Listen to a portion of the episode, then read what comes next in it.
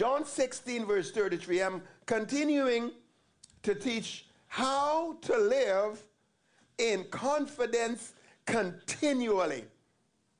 How to live in confidence continually. The subtitle today is God's Hope. God's Hope. Now, about how to live in this in confidence continually. How to be in a place where it does not matter what happened, it doesn't matter who do what or who say what. But, and you, but you are in this place where you believe and you expect that no matter what, all things are going to work together for good and everything is going to be all right. You are going to come through with a high hand of victory. You're going to be triumphant. And that no matter what the enemy or anything, circumstance, no matter anything, period, you're going to have absolute, total, complete victory. In other words, it's like you can't lose. Now, the only way that you can live in that place of such tremendous confidence, courage, confident expectation is you are going to have to totally identify with the life of Christ. If the life that you live is really the life of Christ and it is just Him, would that be possible that you could live in this place of continual confidence? I believe the answer is yes.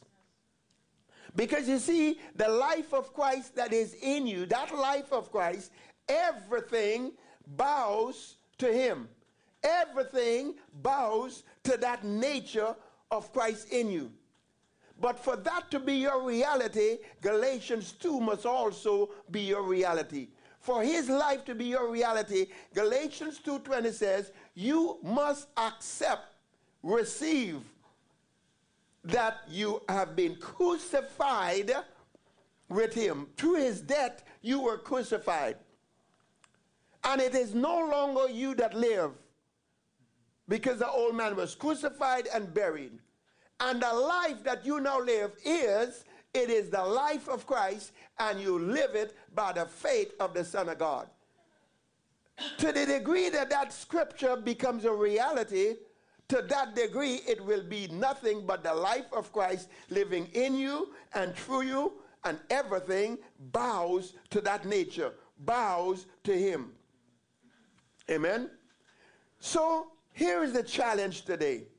The challenge is, the challenge in this teaching is going to be this, and you got to, and you are expanded by the Holy Ghost, empowered by the Spirit of God to receive this and to run with it. The challenge is for you to see Christ in you and for you to see your life hid with Christ in God. For you to see and to receive Christ Himself as your life. And where that's all you see. You absolutely lose sight of yourself. And all you see is not me here, but it's Christ. Hallelujah. Taking on His identity. Taking Him, Christ, as your identity. Colossians 3, verse 3 and 4 says, You are dead and your life is hid with Christ in God. And when Christ, who is your life, shall appear, then shall you also appear. Amen? That's in the Word. 1 John 4 17. Let's turn over there and look at it for a moment. First Epistle of John, chapter 4, and verse 17. Let's lay our eyes on it.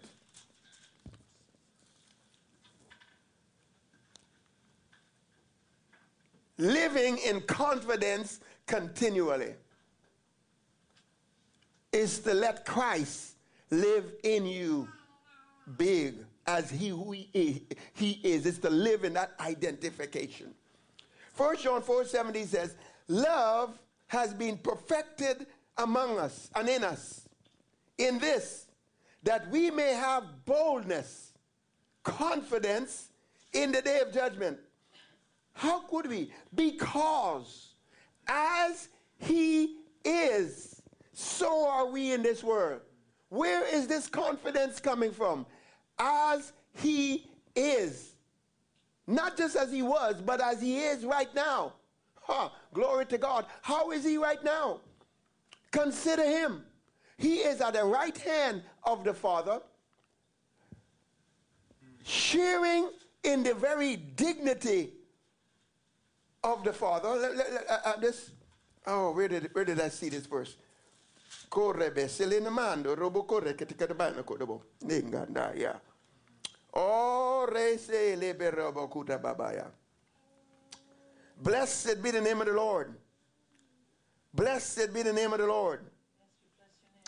Jesus is at the Father's right hand.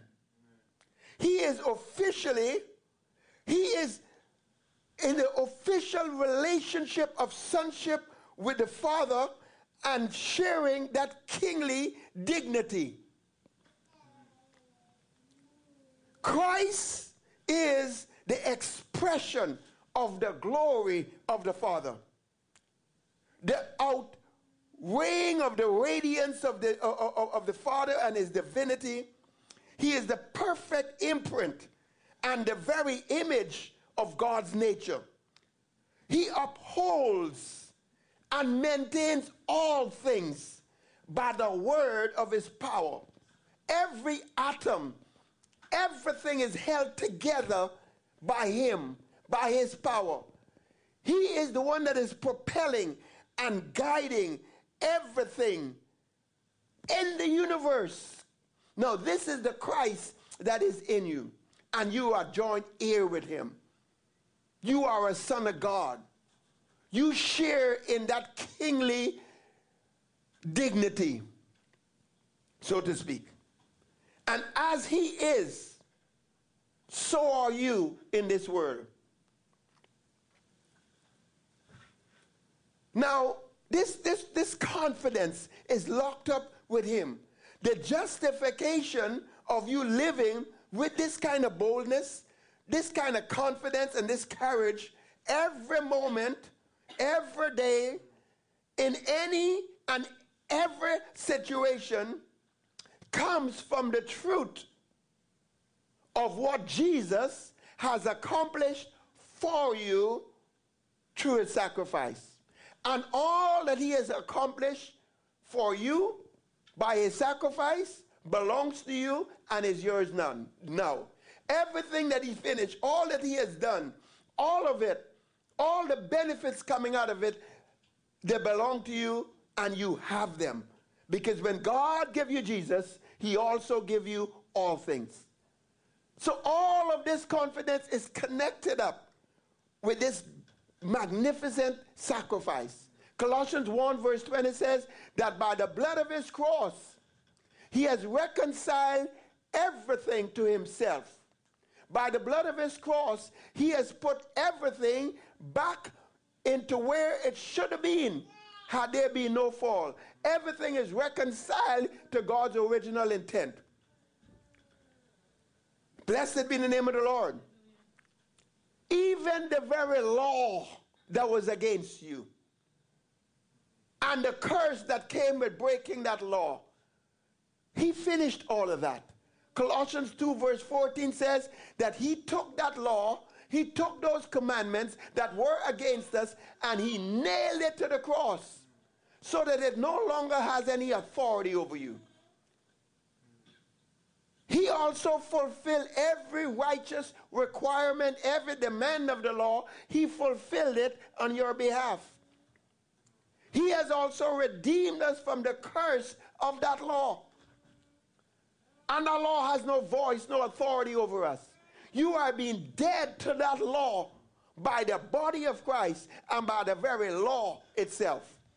Galatians 2:19 and Romans 7 verse 4. So what am I saying? There is just an awesome play. I mean, can you imagine there is no condemnation, no condemnation, no sentence upon you because of the sacrifice.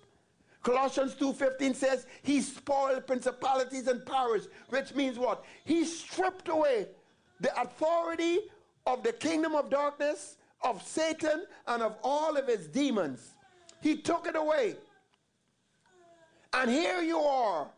2 Peter 1 verse 3 says, God has given to you everything, all things that pertain unto life and to pertain unto godliness. Through the blood of the Lord Jesus and what he has done, it says we've got boldness and confidence to access the very throne room of God, the holiest of holies, through the veil, that is to say, his flesh that has been torn, through the very person of Christ.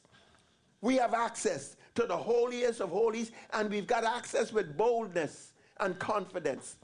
We have got access with boldness and confidence by the faith of Christ to God the Father and to the enemy so that we can declare the, the, the, manifold wisdom of God onto the principalities and powers. That's a place of absolute confidence, and it's all because of the sacrifice, and it is all embodied in the person of Christ that lives on the inside of you and the inside of me. Amen? Hallelujah. Let's put it this way by the death of Jesus by the death of Jesus, and you, say me. I pointed this out really good. And said, by the death of Jesus, say it, I have been crucified and buried with him. You know, when you bury something, is to get rid of it. Amen? Now, I'm going to make a statement.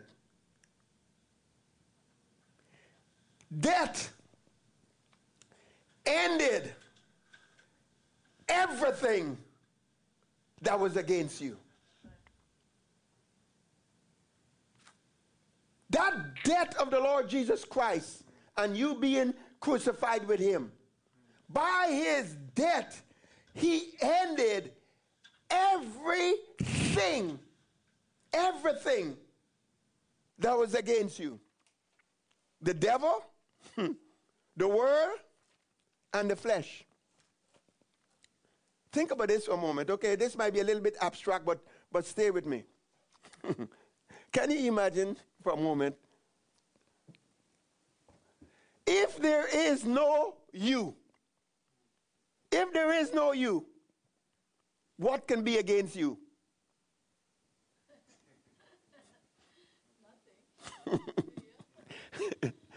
I'm serious. I am serious. I know it's been put in a, but this is this is this is what it is about. Death has ended everything, everything, everything that is against you. If there was no you, what can be against you?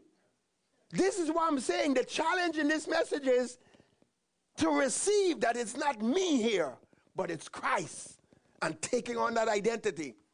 And out of that identity, what will happen? Whoa, Christ in you will become the hope of glory.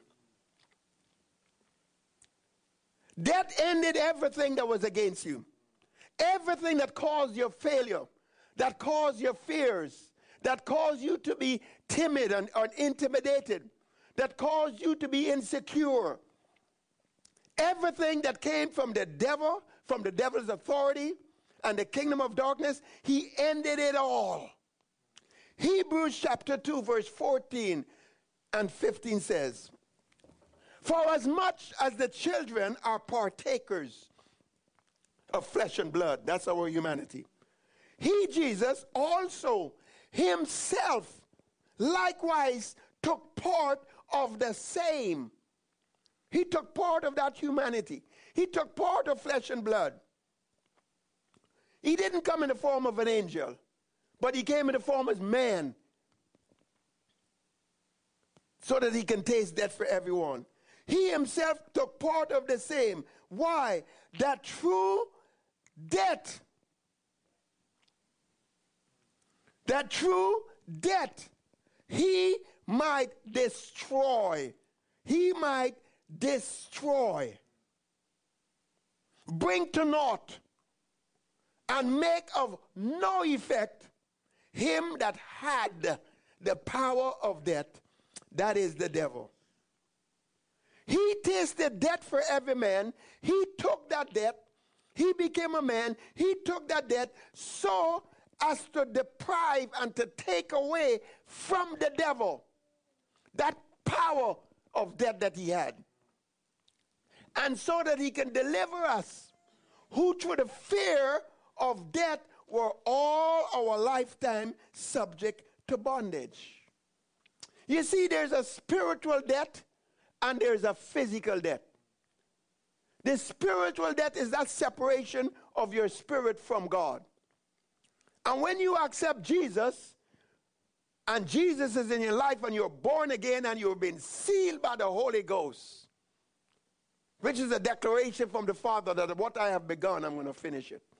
I'm going to perfect that which concerns you. I am going to complete this. That seal that cannot be broken, no one can take him out of your hands. You have been perfected forever. So, what happened is you have been joined to the Lord, and that spiritual debt is over forever. It is over forever. Jesus says, He that liveth and believeth in me shall never die. So spiritual death is now an impossibility. And as for the physical death, to be absent from the body is to be present with the Lord, which is a good deal. Amen? To die is gain. So you see, Jesus, when he tasted death for every man, he took that power and authority away from the devil, and he also broke that fear off of our lives. You see, when he became human and became flesh and blood, and he did this and, and he took debt. What, what do you mean? What do you mean he took debt? He did that for us. You got to understand what Jesus did in his body we call it reconciliation. That word reconciliation means exchange. He became everything that we were, that we might become everything that He is. He took the death that we might have eternal life. He took the curse that we might be blessed. He took the sickness that we might be the healed of the Lord. He was separated from the Father so that we are, we are connected and accepted and never to be rejected. He became poor that we might be made rich. He took this upon himself. Hallelujah. To deliver us from that fear of death. Completely set us free. Completely. The enemy has no access to your life when he doesn't have the doorway of fear to get in. So let's understand that Christ is your freedom. Whom the Son sets free is what? free indeed. The Lord, Christ Himself, He is that Spirit. And where the Spirit of the Lord is, there is liberty. There is liberty in Christ. You've got liberty, freedom. So, this is the confidence. It's Christ, it's His life. And that resurrection, that death put an end, delivered you and stopped everything that was against you, ended everything that was against you. From the realm of the enemy, the devil, and even from the realm of humanity with all of its limitations.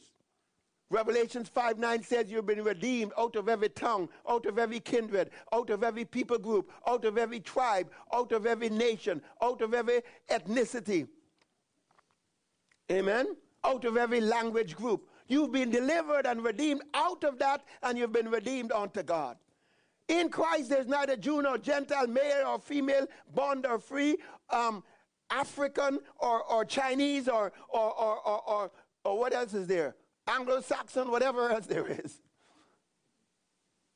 In Him, there is only a new creation. And that new creation is born of God is an offspring of God and overcometh. That new creation new creation availeth much. Hallelujah. John 17, 15 says, You are in the world, but not of the world. What does that mean? You are in the world, but you are not to be defined by the world because you are in the world, but you don't have the limitations that people that are of the world have. You are in a place where you can do all things through Christ that strengthens you. You are in a place where it doesn't matter what happens. You are more than a conqueror to him that loved you. What do you mean it doesn't matter what happened? It doesn't matter what happened. Because everything has been, you've got nothing can stop you. Nothing is against you. Nothing, everything is for your sakes. Let's let, turn, over, turn with me here for a moment. Second Corinthians chapter 4, just to read this. Hallelujah. If there is nothing coming from the enemy, if there's nothing coming from your humanity, and in a minute we'll get to this, and nothing coming from the world, then what else can be against you? Amen? Look at 2 Corinthians chapter 4. Let's pick, pick it up in verse 15. Now let's dare to believe this, all right? Let's dare to believe this. All things are for your sakes. Say that with me. All things. How much is all? Is that the things that might look bad? Yeah. Does it mean any and every circumstance? Yeah. It means all, everything is for your sake. That grace might abound to many and cause thanksgiving to go up to God. Now, if you look at this verse from a flesh standpoint, man, there is no way to accept that this is going to be this. All things are for my sake. When I'm going to hurt over this, when I'm when this is to happen, when that, when all these, when, when I get wrongly accused, when I when I'm betrayed, when I, when when I'm punished um, for for what I was when I was innocent and I got wrongful punishment and imprisonment. How could this all be for my sake? But stop.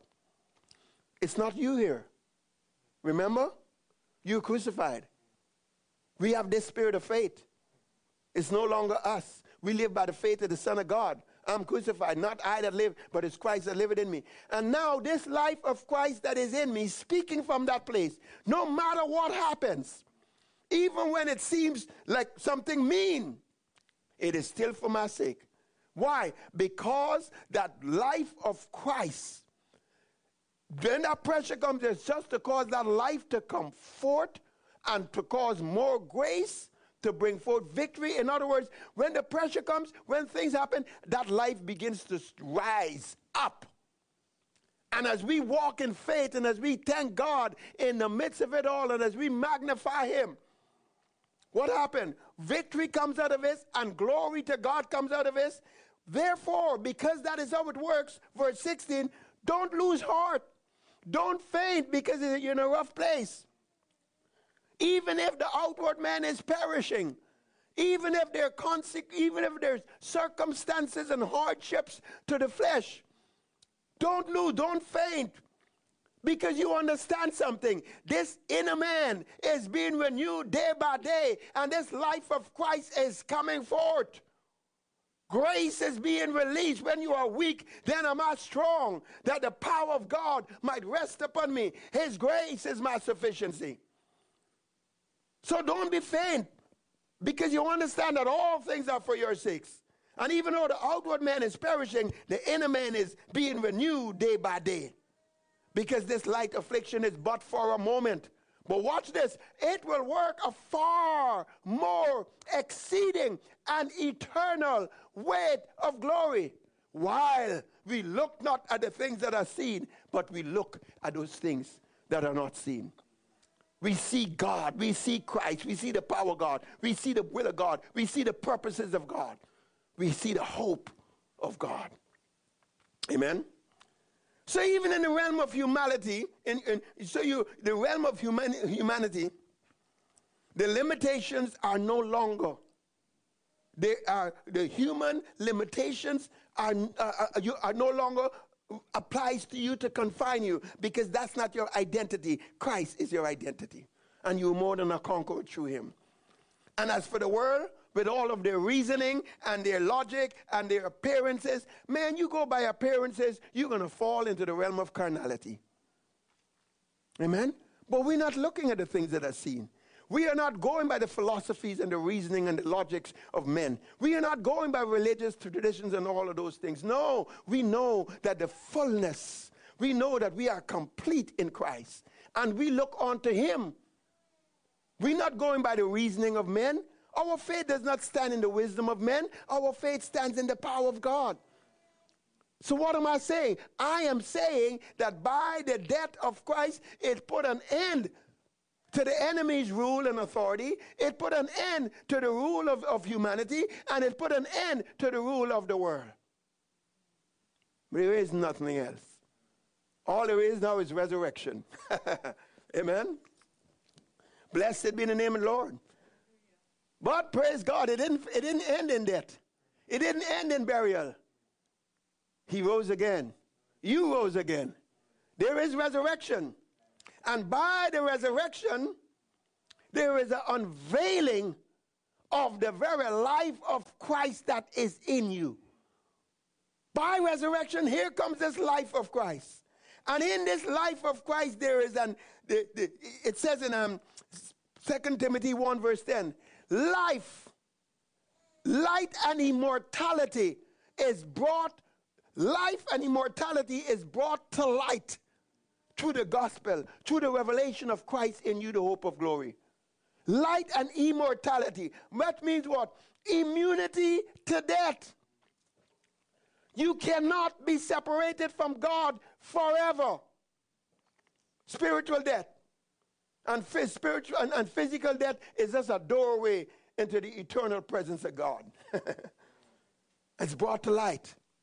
And it's, it's, this is now your reality. Your reality is Christ in you, the, the hope of glory. It says in 2 Peter chapter 1, Blessed be the God and Father. Not 2 Peter. Oh, oh, that too? Well, all right, you'll come there. Hmm. Anyway, by the resurrection, what happened? You are born again, and now everything that pertains unto life and godliness is yours.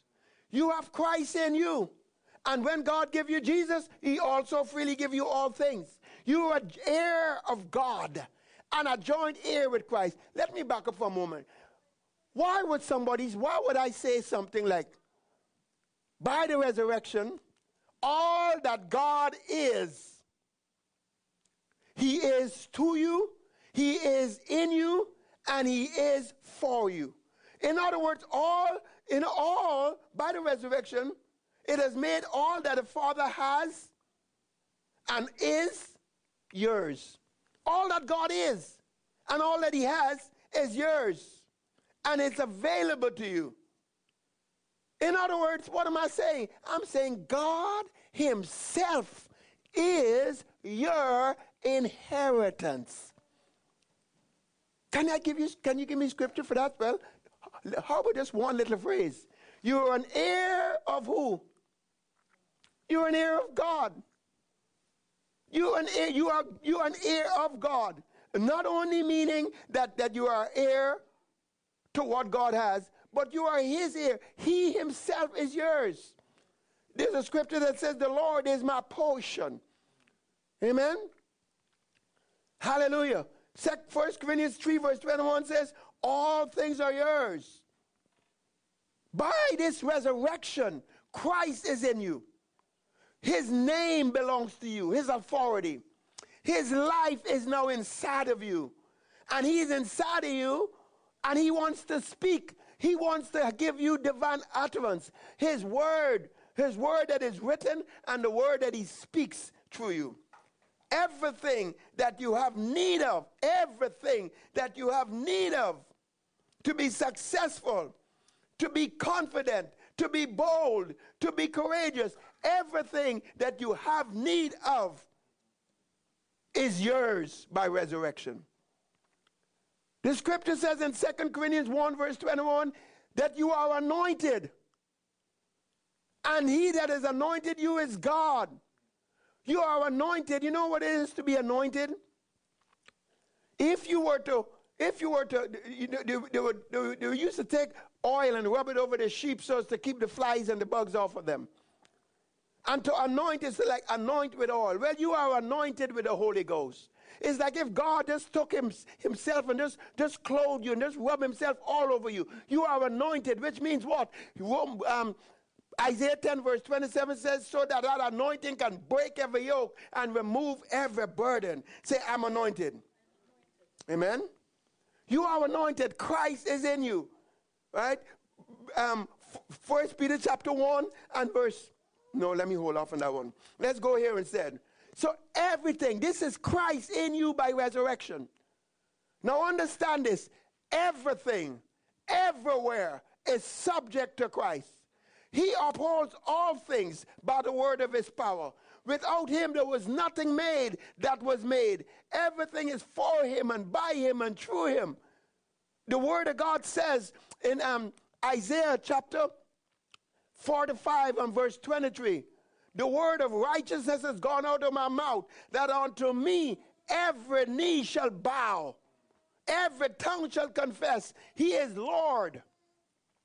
Everything bows to Christ. Everything bows to that nature. Blessed be the name of the Lord. And that is you. Remember, what is the challenge here? The challenge is this take Christ as your identity. Lose sight of yourself. See Him. See Him, see yourself in Him. See Him as your life. And then see everything subject to Him. And once you can see that, oh, everything. I mean, there cannot be anything else but confidence. You know, it says, God says, I made man in my own image. And I put everything to be in subjection under him. But then it goes on to say, this is Hebrews chapter 2, 7, 8, 9. It says, but it doesn't look like everything is under him. And then it says this in verse 9, but we see Jesus. We see Jesus. And I can believe everything is under him.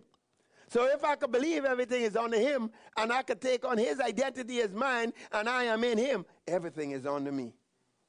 But isn't that what the word of God says? That when God raised Jesus from the dead and he set him at his own right hand in the heavenlies, far above all principalities, powers, might, and dominion, and every name that is named, not only in this world, but also in that which is to come, and made him and put all things under his feet under his feet and made him to be head over all things to the church, which is his body, the fullness of him that fill it all in all. So all things are underneath Jesus' feet. But guess what? He's the head, we are the body. Where are the feet connected? To the head or to the body?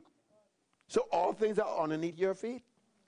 He is our identity. That's the challenge in this message. That is what our that's what our meditation is to bring us into to that reality. And that will break every yoke of fear, anxiety, insecurity, um, intimidation, and, and, and, and concerns about yesterday or tomorrow or any other such thing. Because Christ in you is the hope, is the confidence, and is the glory. Hallelujah. Blessed be the name of the Lord. Hallelujah. Glory to God. So, by that resurrection, guess what? Having been born again to this life of Christ and everything that comes with it, you are empowered to prosper. You are empowered to receive abundance of grace and the gift of righteousness so that you can reign in this life through Jesus by virtue of his sacrifice and what he has done. Romans 5:17. Last week we talked about the fact that the truth of the, of, uh, of the reality and the revelation of the Holy Spirit who is in you. And the Holy Spirit that is in you, that you received, that came forth from the Father, you are sealed by the Holy Spirit. And to be sealed by the Holy Spirit is to mean that number one, He is your guarantee. He guarantees that all the promises are yours. And on top of him being a guarantee, he is also the down payment. Amen? So there is, and, just the revelation of the Holy Spirit being the down payment and the guarantee of all the promises and of all the inheritance, that in itself produces such confidence so that you can be confident. You can be absolutely confident that He, the Holy Spirit, He is my teacher. He is my leader. He is my strength. He teaches me to profit. And I mean, he, that's the power that raised up Jesus from the dead. Oh, that exceeding great power that is in me as a believer. Man, that produces a lot of confidence. Amen? Now, for remain this time, I want to make a little switch though. I want to talk to you a little bit about the hope. we've been talking about it already. I'm just going to go a little further. Christ in you is a hope. But let me just switch to the hope part. That by the sacrifice of Christ and by his resurrection, it says you are born again to a living hope. First Peter chapter 1, verse 3 says, Blessed be the God and Father of our Lord Jesus Christ, who according to his abundant mercy has begotten us. God has born again. To what? To a living hope. How? Through the resurrection of Jesus Christ from the dead to an inheritance that is incorruptible, undefiled, that doesn't fade away, that is reserved in heaven for you. Now, don't think about the planet heaven. You're blessed with every spiritual blessing in heavenly places. That's in the realm of the spirit. And it's right there inside your spirit. It's right there in the kingdom of God that is within you. Amen? Hallelujah. That's their inheritance is there. The, the, word of God, Paul prays that we would know, that the eyes of our understanding would be opened, that we would know what is the hope of his calling and what is the riches of his inheritance that is in the saints. Amen. There is inheritance in you. Say there's inheritance in me. Glory to God. Hallelujah. All right, so you are born again to a living hope. You are born again to a living hope, a divine hope to God's hope, to God's dream. That hope is what God has called has called you to. It's what God has spoken about you. It's what God has said. And quite frankly, it is what God has willed and purposed where you are concerned. And Christ is the embodiment of that hope. All right? Now, as it says in Colossians, this hope is reserved in heaven. Colossians 1, verse 5. And it's a confidence, it, it, it's, it's the revelation of this hope produces confidence, it produces courage, it produces boldness, it produces this stuff. Hebrews chapter 3, verse, verse, verse 6 says, speaks about the rejoicing and the confidence of that hope the confidence of that hope. When you recognize that God says, I'll never leave you, I'll never forsake you. God says that when the enemy comes against you one way, they'll flee seven ways. Suppose you believe that. Just believe for a moment that here is God looking at you right in your eyes, and He's saying to you, Look here, I'm, a man, I'm not going to lie. It's impossible for me to lie. Listen to what I'm saying to you right now. The enemy, that any enemy that come against you one way, they're to flee seven ways. Furthermore, I want you to know this. God is looking you in your eyes and he says, no weapon, none, no matter, no matter where it's formed, how it's formed, no weapon formed against you. It might be formed, but no weapon formed against you will prosper. What would be your, and you believe that, what's going to happen? What's going to happen? Ah, oh, what, you, I mean, you're going to have a hope that no matter what's going on, I'm going to be all right. The enemy will be scattered. The weapon wouldn't prosper. And out of that hope will come what? A confidence. Man, I mean, the enemy shows up, you might begin to rejoice and laugh and be glad and, and celebrate because, uh, oh, oh, here comes the victory. Let's see how he's going to do this one. So there's a rejoicing and there is a, there's a confidence that comes out of this hope. Mono, this is a heavenly hope. This is not a hope based on, oh man, look at, look at the size of that giant. No, no, no, no, no. It's not a horizontal hope. It's a hope from heaven. It is a hope coming from God. It is a hope based on what He has said, what He has willed, what He has purposed. That hope reveals His very heart and His desire for you. God said to Abraham, I have made you a father of many nations. God said that. Abraham believed it. Even when he was 100 years old and the deadness of Sarah's womb, he believed it. And against natural hope, natural hope said there is no way you're going to have any kind of baby at this age and given Sarah. But against natural hope, he believed in a supernatural God hope. and he began to give glory and thanks to God. And he, and I mean, and he began to introduce himself to his friends as the father of many nations. There is a natural hope, but there's a supernatural divine hope. You are born again to the, the, divine hope. You are born again to what God has already said, finished, spoken, purpose for you, and it's settled in heaven. Now we got to believe that and line up with it. I had the Lord say this to me one time that the word of God is forever settled in heaven. But when you believe it, speak it, and act like it's so, that's how you get it settled on earth. Amen? All right. Say, I'm born again to a living hope. It is that hope that Paul was praying about in Ephesians chapter 1 when he says that the eyes of your understanding would be opened and that you would know what is the hope to which he has called you. Amen? And what is the riches of that inheritance? That you would know what is that hope. It is a supernatural, divine hope. This is what it was speaking about in Jeremiah 29, where God says, I know the plans that I got for you. I know the future that I got for you. It's a good future. It's a good plan. I so that and I, I, he says, I know this. And I want you to get a hold of my thoughts. Because if you could get a hold of my thoughts that I think concerning you and concerning your future, you would have hope. you would have hope in the end. That's what he was saying. You're going to have hope that no matter what, there's a good outcome. That's what Jeremiah 29 11 was talking about.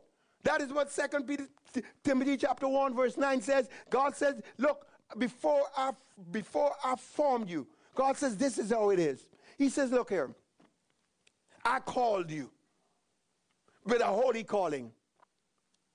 And I saved you, delivered you, set you free. And I did all of that. And I purpose certain things concerning your life. And I give you grace for it to be accomplished. And I did that not according to your works. I did that before the foundation of the world. But the moment you receive Jesus and he appears, all of these things begin to come into manifestation. So that as Christ in you begins to come forth, then here what he has spoken begins to be fulfilled. Here, what he has purposed begins to be fulfilled. Here, the grace to bring it to pass begins to be, be made manifest. And all of the salvation and the wholeness, remember, the salvation was there before you believe. it's always ahead of you. Amen? It's, all, it's there before you believe. Man, you're believing on to. If you're going to believe on to, then whatever it is you're believing on to better be there before you believe. otherwise, otherwise you onto a vacuum. Say, I believe. Oh, glory to God. Amen. So, Christ in you is that hope of glory. Christ in you is the confident ex. The word glory has to do with the excellency of God. The glo- word glory also has to do with the manifested goodness of God. Amen? So when it says Christ in you, the hope of glory, it means Christ in you is the confident expectation that you should have for the manifestation of the goodness and the excellency of God. Christ in you is your confident expectation. I'm going to get manifestation of his goodness and of his excellence. You see, this is the this faith must believe that God is. You've got to fight to lay a hold of that faith. So you gotta contend. I mean, there is things from the natural realm, stuff coming from humanity and the devil, and circumstances and history that is telling you, no, you can't believe this. Hey, I'm not considering any horizontal hope. But I'm gonna lay hold, yes, that's right. I'm gonna lay hold of that hope that is set before me. Turn with me to um, Hebrews chapter 6.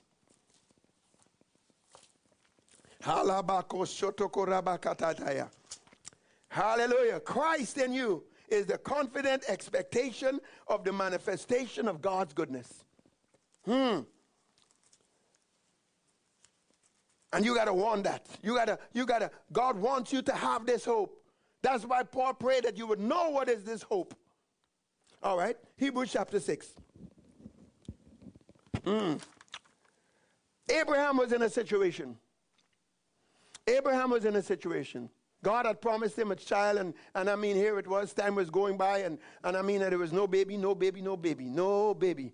And he's thinking, man, look, what am I going to do? All, all, I have is this Eliezer, my servant, and he's the one that is going to inherit, inherit my stuff. I don't have a seed. God says, hey. And that's when God spoke to him and said, you know, um, your seed is not going to be from Eliezer, but I'm going to give you a seed. And, uh, uh, uh, and later on, God changed his name and says, uh, um, and God called him a father of many nations. But let's look a little bit of the process. Hebrews chapter 6, verse 12. And so that, oh, I got to read verse 11, just in case I didn't get back to it. We desire that each one of you show the same diligence to the full assurance of hope.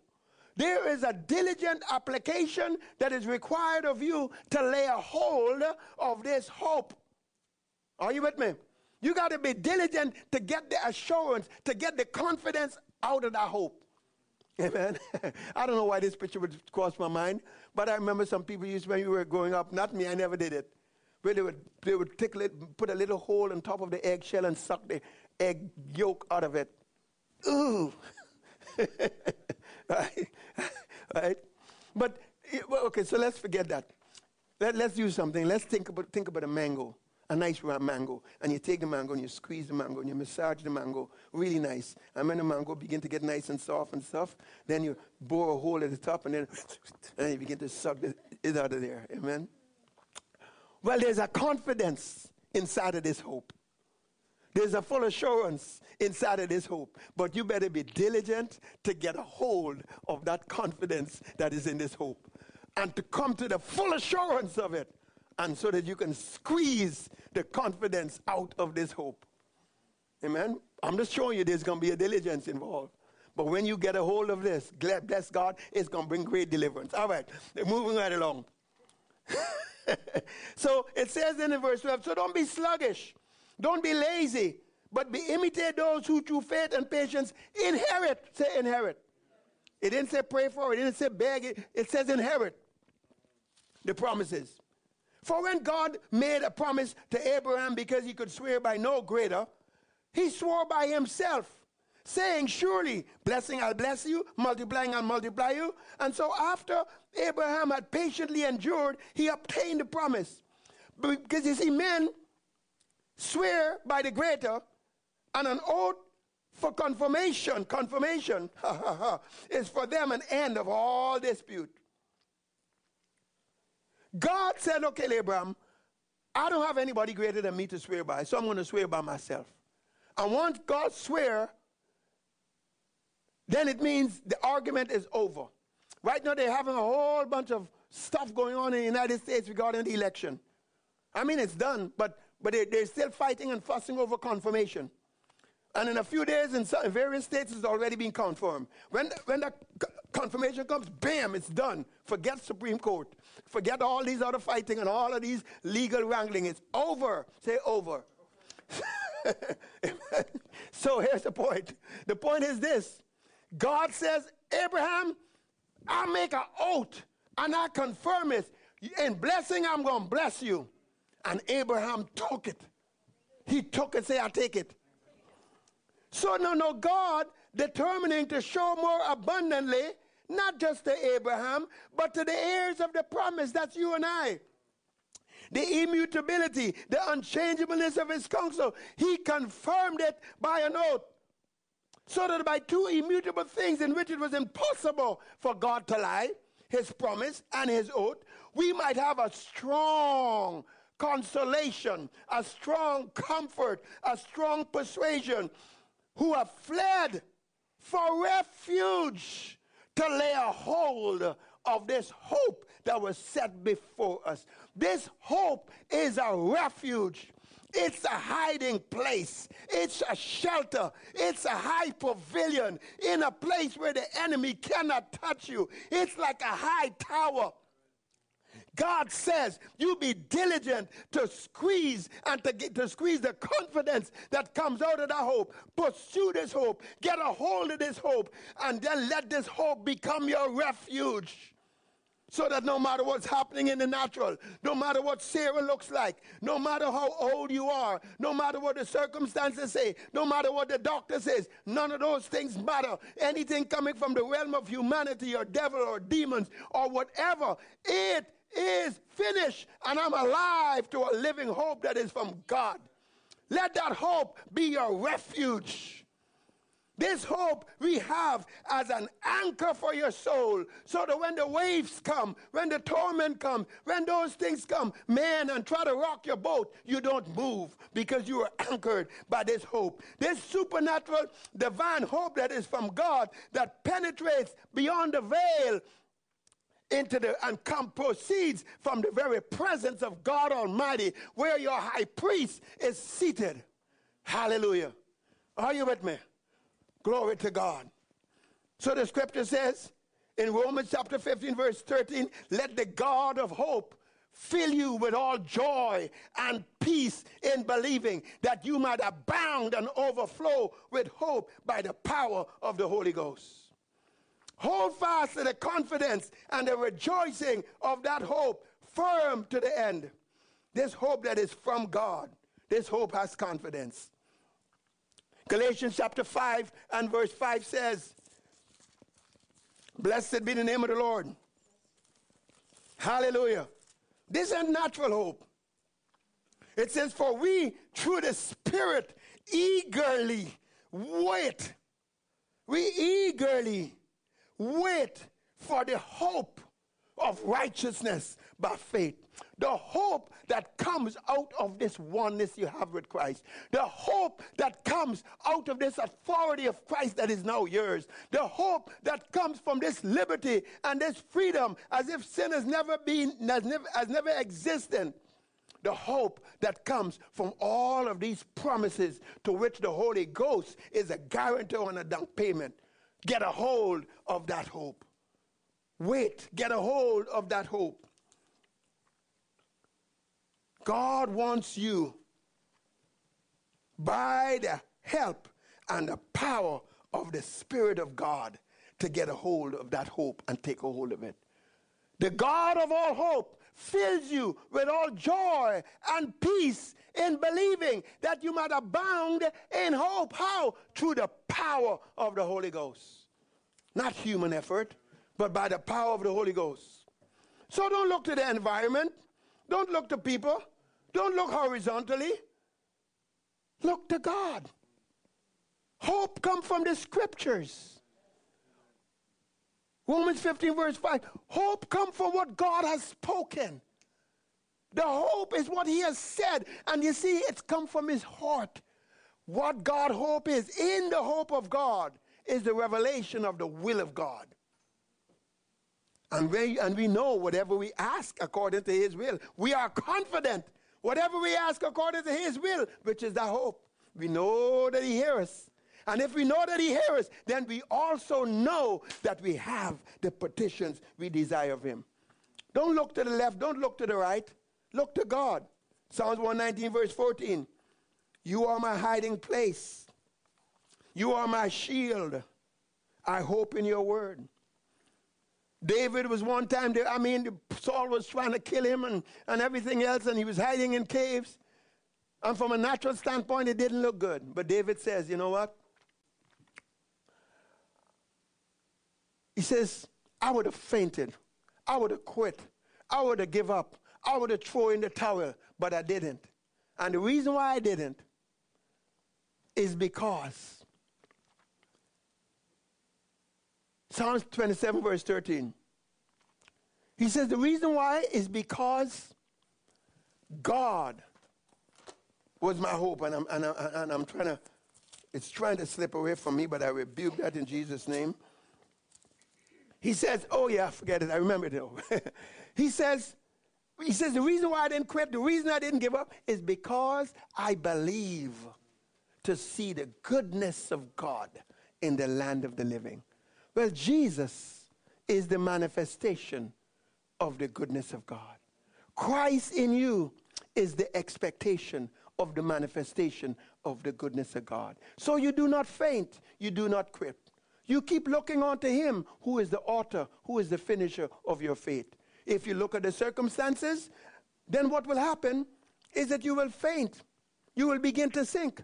But lift up your eyes and look onto the hills. Lift up your eyes and look to Jesus. Even though there might be serpents all around, and even though there are cries of pains and agony round about you, everyone that looketh unto him shall live because he has a lifting power that flows out of him that will lift you up of, above the circumstances because of that supernatural hope. Consider him, lest you faint in your heart. Consider him, let your eyes be fixed on him. Consider Jesus, the high priest of your, of, of, of your profession. Consider him.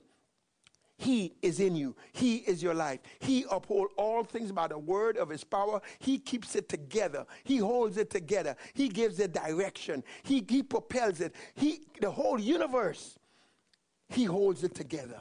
And everything bows to him. And he is your life. He is your hope. He is your confidence. He is the expectation from God for you. Amen? Hallelujah. Blessed be the name of the Lord. Glory to God. You receive this? Well, then let's say this. Say, the God of hope fills me. Now, notice what I said. I didn't say he's going to. I said fills. So let's say it. Say, the God of hope fills me with all joy and peace in believing. I'm a believer. Fills me with all joy and peace in believing, so that I abound and I overflow with hope. Hope that is from above, hope that is from God. That hope is my refuge, and it anchors my soul so that my mind, my will, and my emotions, they don't toss me to and fro, but they are anchored by this hope that is from heaven. There's hope that is from God. There's hope that is divine. There's hope that is embodied in Christ, and He is in me. He is my life. Blessed be the name of the Lord. Amen. Hallelujah. Praise the Lord. You receive that? Amen. Praise God forevermore. Blessed be the name of the Lord. Blessed be the name of the Lord. Glory to God. Father, we give you praise, we give you glory, we give you honor, we thank you, we bless you. Lord, you are ever so faithful. And I thank you that even as Christ, as a son over his own house, he is ever so faithful, and you are faithful. You are faithful who has begun a good work, and you are completing it. Father, we thank you that we've got your word that is settled in heaven. We are a people born to win, born to be victorious. And in this world, there may be tribulation, there may be tests, there may be trials, there may be situations. The peace is not in this world, but the peace is from Him. This peace that passes all understanding. This reality that everything has been reconciled to your original intent. And we receive Christ, He is our peace. So that no matter what goes on, no matter what happens, no matter what the circumstances are, we don't have to be anxious about anything. But we remain hooked up with you. And we recognize that we are more than conquerors. We recognize that nothing can separate us from you and from your love. Oh, Father, we thank you. And so we take the instructions of the Lord Jesus Christ that says, Be of good cheer, cheer up, cheer up, be of good courage, for I have overcome the world, and my victory is your victory. For I did it for you, I did it in your place. And now, there's an exchange.